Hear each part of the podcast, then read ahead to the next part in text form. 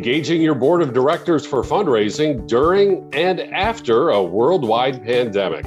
Hi, I'm Bill Stanjakovich. This is the first day from the Fundraising School, and I'm joined today by my colleague, Gatsby Brown.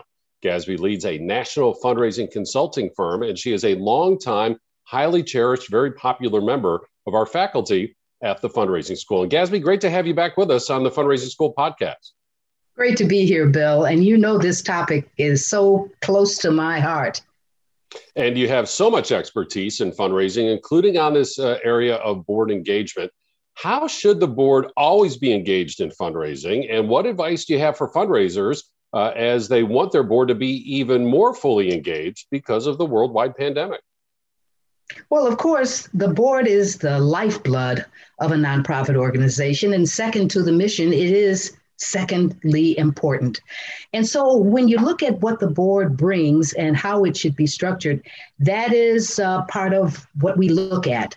And in looking at that, we want to make sure that the nominating committee or the governance committee is not just looking at replacing board members at the time somebody rolls off or they have had to leave, but that this is an ongoing process of identifying those individuals, men and women of influence and affluence that can serve on the board. And I believe that the development director or person should be involved in that process. Many times it is just a very closed segment of the organization that gets involved, but the development person should be involved in that selection and making recommendations and identifying people. And in fact, Bill, there's an 8-step life cycle, if you will, to looking at how a board should be structured and how you get them to a point of being at their excellence and at their utmost ability to serve the organization. So one, identification. Who is it that you want on the board? There should be a matrix that gives you an idea of how many people are on the board, what their skills are, and what skills are needed. So identification, then qualifying those people that have been identified based on, just as we would in a major gifts situation where we would look at their wealth quotient and other things to get a sense of other boards that they've served on and if there is a good match. Then after looking at that whole qualifying thing, we need to look at how are we going to begin to get this person interested enough in us to serve, because it's not a given just because you've identified them that they want to be on the board, right, Bill? And at the same time, it's very important to make sure that the match is right. Strategizing, who's the best person to begin to have conversations with this person? How are we going to reach them? What is it that we're going to tell them? And what is it that we want from them? Then after the strategizing, then you recruit. You actively recruit that person and hopefully get them on board. And after they have expressed their interest and the interest is mutual, then you go into selection. It doesn't stop there. That's just probably the 4th step. Then the onboarding is so important. I've seen where onboarding has just been limited in some organizations. And as a result, there's buyer's remorse at the end of the day because the board member does not feel that they are adequately prepared to serve. Onboarding, the strategic plan should be shared, the organizational chart. If there are videos that can explain and get the person excited, use that. And then assign them to a subcommittee. There should be subcommittees on every board and in every board situation. Make an assignment where they either volunteer or you can say, we would love for you based on your expertise to serve on X committee. And then finally, assessing them. This is all part of the recruitment process. Making an assessment after a year, a self-assessment, and also governance committee assessment of that person. And that way, the life cycle is very healthy for the recruitment process. So as folks can hear, this is very intentional. We're not just identifying somebody who's 18 years old or older, the only legal requirement for serving on a board, and just filling an empty seat. As Gatsby's described here, this is a very intentional, very purposeful process that we follow. That, you know, just as we need to be unapologetic about fundraising, we need to be unapologetic about board development and be very intentional. And of course, there are those expectations of serving on a board. People understand, you know, duty of care and duty of loyalty and duty of obedience. I kind of like monitoring, which talks about the internal responsibilities and boundary spanning, the external responsibilities and compliance, making sure we're staying legal. And of course, GASB, we know that board members are supposed to be the first donors. We should have 100% board giving, and then our first fundraisers, providing prospect lists, fitting in with all of those other board responsibilities. How is that similar or different than during a pandemic or an economic downturn as we think about our board members as donors and as fundraisers for the organization? Well, it intensifies, of course, during a crisis situation, which the pandemic has been for us. And in crisis, you think a little bit differently. I want to go back a little bit, though, Bill, to getting to retention before we get to the ask. I'm about the 3 R's. The 3 R's are recruit, retain, and request. So I talked about recruitment.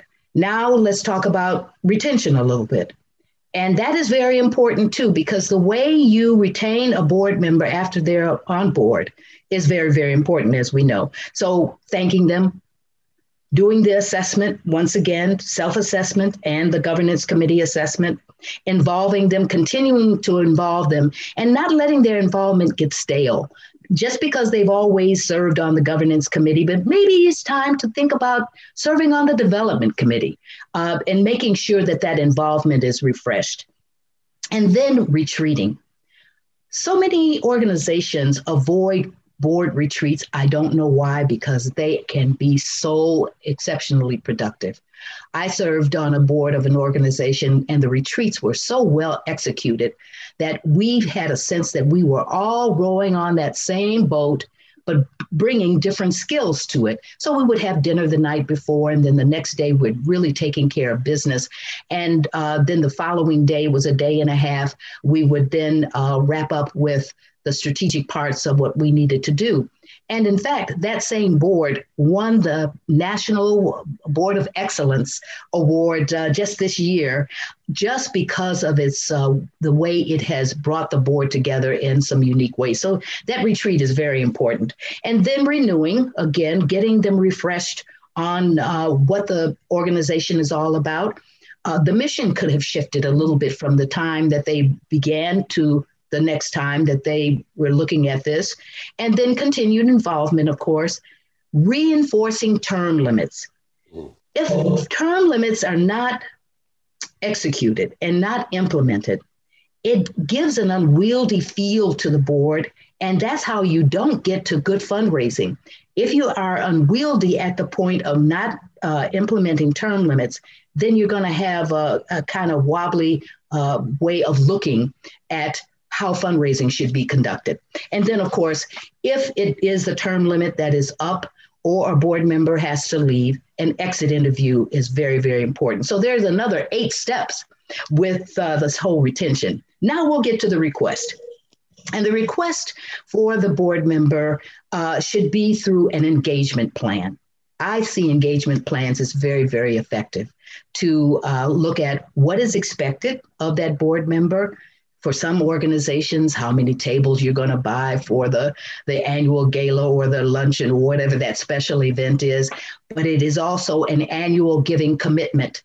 And I've used something called a high transparency self-governing grid that board members use to just self-assess how they're doing on their fundraising. And fundraising can mean many things. It can mean thanking people.